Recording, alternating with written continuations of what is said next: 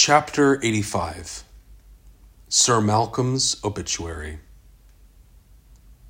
Sir Malcolm Morgana is survived by his wife Patricia and his three sons William, Edmund, and Charles. Sir Malcolm died unexpectedly in a carriage accident earlier this week, August 3rd. He was a respected member of Northwestern Society and served on the Board of Educators for 13 years. His family has described him as a brilliant orator, a respected professor, and a cherished friend. He will be sorely missed, Patricia told reporters.